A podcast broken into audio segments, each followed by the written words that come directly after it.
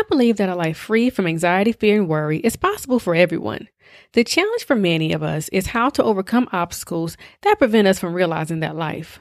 My counseling services provide those committed to living a life free of anxiety, fear, and worry with the tools they need to go forward daily and feel more confident about their future plans, feel more calm during stressful and triggering situations, and feel a sense of fearlessness when working towards their goals.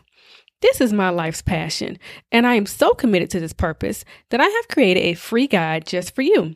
The How to Slay Anxiety Guide is a free resource that provides you with knowledge, tips, and steps to help you understand and overcome anxiety. It discusses where anxiety comes from, what anxiety looks like, and provides insightful tips to help you live a more balanced and healthy life. This is my gift to you for the month of January as we start the new year and continue to work towards living your best life. To get this free resource, visit McLaurinMentalWellness.com. Now, on to the show. Welcome to the Inspiring Women Weekly podcast, where women come to be encouraged, uplifted, and inspired to go further, push harder, and shine brighter through personal conversations with me, your host, LaShawnda McLaurin. So, let's get started.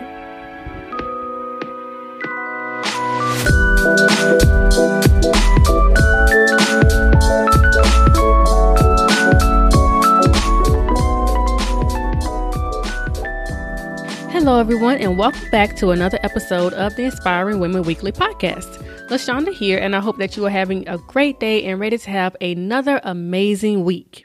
So, if you go back to the very first episode of the Inspiring Women Weekly podcast about rejection, you will see that transparency is important to me on this podcast journey. I truly believe that sharing my experiences, my lessons, tests, failures, and successes help inspire you all as you go forward and try to be your best every day. So it's a new year, but I'm still doing the same thing and I'm still going to share my truth. Okay. You guys know that I'm a therapist and I treat those women who are dealing with anxiety, fear, and worry. And there is a reason why that is my niche, and that is because I have dealt with it myself. So, during this episode, I want to share with you my story of trauma, fear, and anxiety and inspire you to overcome. Okay, deep breath. So, I'm not quite sure why it has taken me so long to talk about this. Um, there have been plenty of times where it was on the agenda to discuss, but another topic always came up instead. But nonetheless, here we are. So, if you don't know, most therapists have a niche or a specialty area. And for me, my specialties are anxiety, fear, and worry. And I also provide coaching to women who are high achieving and working towards their goals. It's not a coincidence that this is my niche area. I have a passion for helping women in these areas because I can relate to how they feel and I can help them overcome. I can relate to women who are dealing with anxiety because I have, and I can relate to women who are high achieving and working towards some really steep goals because I've done that as well. I always feel that the best therapists are those who have been through what their clients are currently going through. It may not be the exact same situation, but they at least can relate. It's like getting substance abuse or addictions counseling from a, someone who has never been addicted to a thing in their life. They can't really relate. Now, I'm not saying that they can't help, but I believe the impact is greater if you know what they're going through. So I bet you're wondering how. How do I know what it feels like to be anxious, fearful, and worried? Well, I'm going to tell you my story. And I really hope that it's helpful because I believe that a lot of people think that therapists are these robots and not real humans who go through things like everybody else. Therapists are not exempt from the things of the world that everyone else goes through. And I'm going to give you a little peek into the trauma that happened in my life that kind of brought me to this point in my life. So let's flash back to August of 2007. August 2007, I was a bright eyed, bushy tailed, recent college graduate. I had just got my bachelor's degree in psychology and I was moving into my first apartment by myself um, to work a job that I had just gotten maybe a couple of months prior. I was moving to Charlotte, North Carolina into my new apartment, and this is a Sunday night in August. I had been in my apartment for literally two days. I had just moved in that Friday. I wasn't fully unpacked. I still had some boxes around, but I'm happy that I'm an adult now. I have my own place, and my best friend is staying the night with me. We're going to get up the next day and go to work together. We're going to ride together to work. So it's about 11 p.m. at night. I'm in the bed in my pajamas. My best friend's on the couch, and I'm talking on the phone to my then boyfriend, now husband, and he's in Arizona at this time. And we're talking, and all of a sudden, I hear this loud bang, and it startled me. And I was like, Whoa, what was that? And I wait a few seconds, and I hear the boom again. And this time it was even louder, and my windows rattled in my apartment.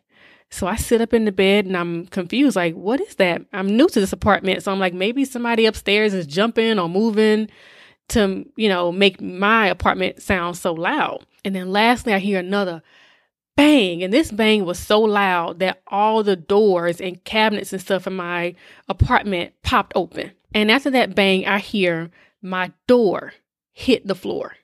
And I hear these men yelling. And I'm on the phone and I say to my boyfriend then, and I say, Oh my God, somebody's breaking into my apartment. I got to call the police. And I hang up and I jump into the closet and I'm shaking and trying to call 911, but no reception, not a zip, not a piece of reception in this closet. So I'm standing there shaking, scared, and confused about what is happening right now. All I hear these men yelling, and I'm thinking, is this happening in my apartment? What are they what do they want? What are they doing? And I hear them yelling, Where's he at? Where's the stuff? And I'm thinking, Am I dreaming? What are they talking about? And they're talking to my best friend who was in the other room. And I'm like, Oh my God, what are they doing to her? Should I come out? Should I stay in? What should I do? And I felt trapped. So I did what I thought was the best idea to do, which was just pray. And I'm standing there shaking, scared, and I'm just saying over and over, Lord Jesus, please help us. Lord Jesus, please help us. That's all I could say over and over and over. So there, I can hear them rummaging through my apartment, going in the bathroom. They come into my bedroom. They look around, they leave and go back out. And then I hear them say to my best friend, you know, um, man, she lying. She lying. Just shoot her. And I hear a gun cock. And I promise it was like life just went into slow motion. I kind of got dizzy. And I remember thinking to myself, God, this is not how we're going to die. This cannot be how we are going to die. Our families can't handle this. We were not created to be murdered and found dead with gunshot wounds. I remember thinking that this cannot be it. You have got to save us.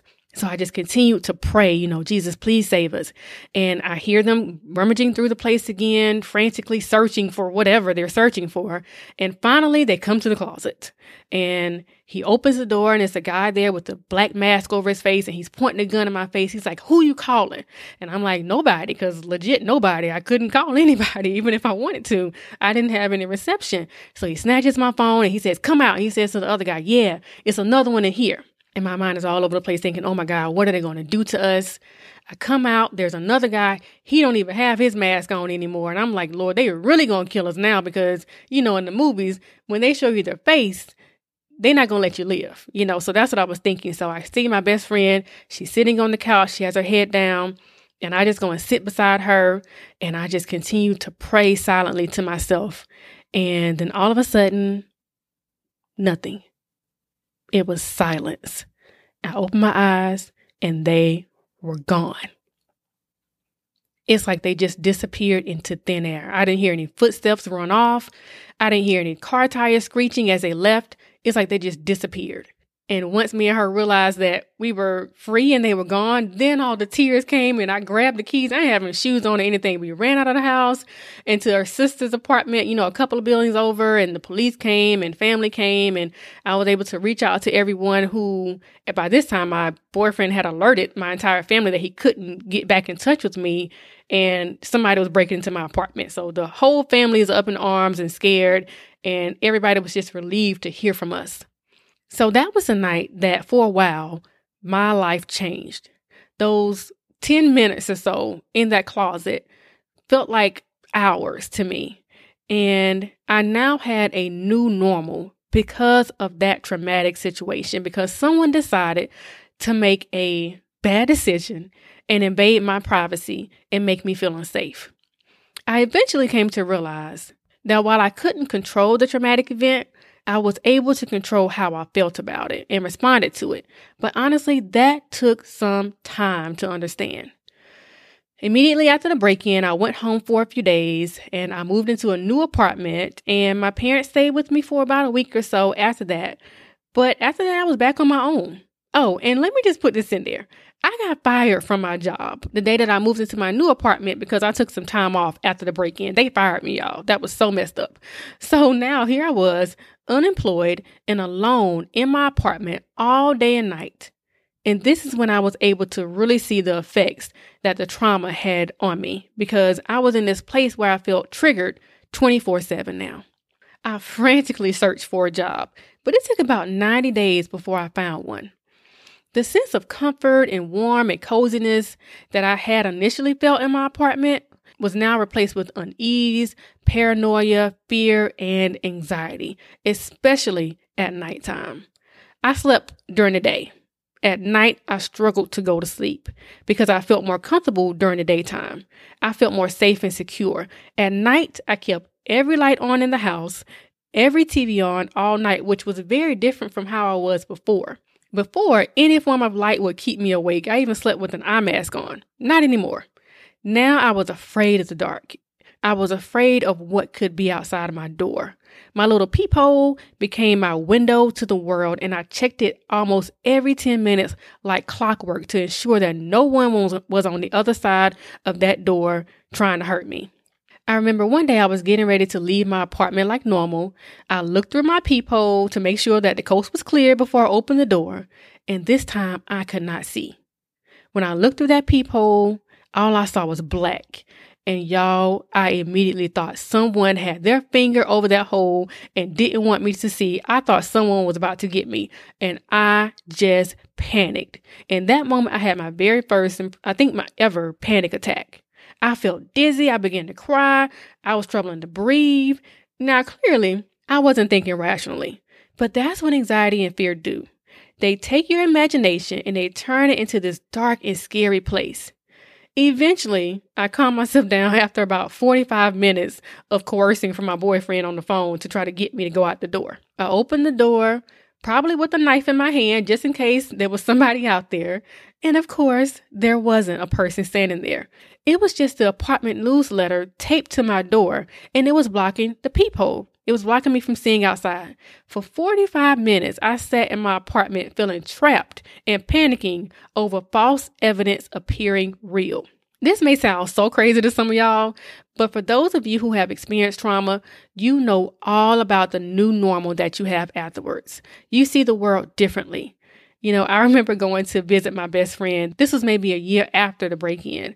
And I went to go and visit her in her new apartment. And after we arrived at her place that night, she closed the door, she put on multiple locks, and then she slid her entire couch in front of the door and walked away talking like nothing was abnormal. And I just stood there looking at the couch in front of the door, like, what in the world?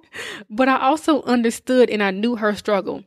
This is not her new normal. This is what she did in order to feel safe and secure in a place that she was once violated. My experience is minor compared to some of the things that others have faced, from being molested to being raped to being shot at, going to war to being in accidents to losing loved ones and friends very suddenly. These are all traumatic experiences, and the after effect is different for everyone.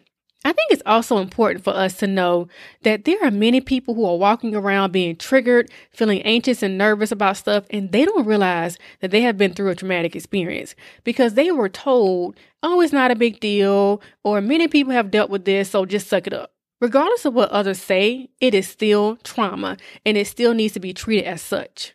Even little stuff can have a lifelong effect on you. Let me give you another example. I am afraid of dogs. Big dogs, little dogs, trained dogs, stray dogs, it does not matter. Dogs on a leash, dogs in outfits, I don't care. They trigger me, okay? Why?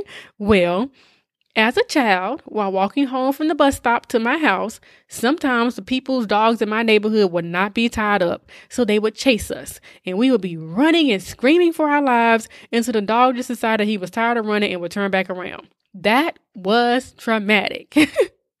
Seems simple and small, but to this day, I don't play with people's dogs. I don't trust them, period. And that's something I probably should work on this year. Maybe I'll put that on my list of goals for 2019. But no matter how big or small, if it had a major effect on you, it can be considered a traumatic experience. So, my trauma was back in 2007. So, how am I now? I am aware, I am informed, and I am overcoming. And I add the ing to overcoming because even though I'm mostly over it, if the right trigger occurs at the right time, it can still affect me. I learned that when my husband deployed and I was home alone with my kids by myself. That if the right thing happened, the right sound happened at night, it could still trigger me and take me back to that moment. The difference between then and now is that when, when I'm triggered now, I'm over it fairly quickly because I have the tools and I know the tools to being well. I have an understanding of how my mind works when it's afraid and anxious, and I know how to address it. I got this understanding through my counseling education, but for most people, they get that understanding through therapy. So if trauma, anxiety, fear are all things that you struggle with, work with a professional to help you learn how to begin overcoming it. Guys, I share this with you to inspire someone. I don't know who or how many, but someone who has gone through something traumatic, whether it was as a child or if it was just last week. Whether it was big or small in the eyes of others, I want you to know that anxiety, the fear, the worry, they don't have to stay with you. I grew to realize through my own experiences that the mind is powerful. And if you learn how to use it and how to control your thoughts, you can turn trauma into triumph. I never thought back in 2007 that about 10 years later, I'll be grateful for that traumatic experience because it gives me a perspective to help my clients that I wouldn't otherwise have.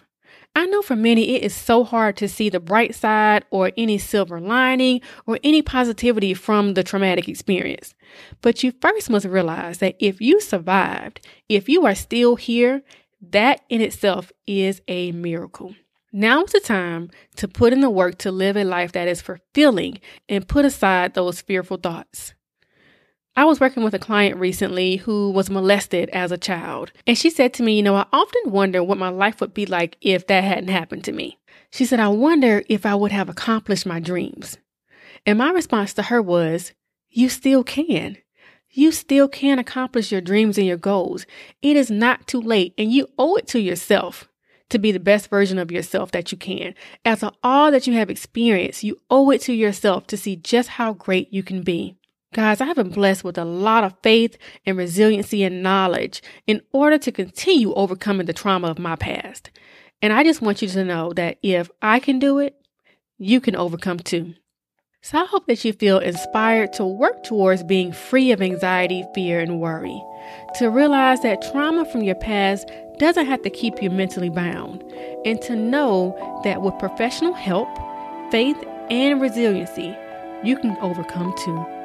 So until next time, stay encouraged and inspire someone else along the way. Okay, guys, that is it for today's episode. It was a little bit longer, but I had to get this out here. I had to get, let you guys know that you are not alone in your experiences, you are not alone in your process to overcoming, and more importantly, I am here to help. To learn how to work with me, visit McLaurinMentalWellness.com. I will have links in the description box. And you can visit the Inspiring Women Weekly website to get the full show notes and to learn how to work with me as well. Have an amazing week, and I will talk to you guys in the next episode.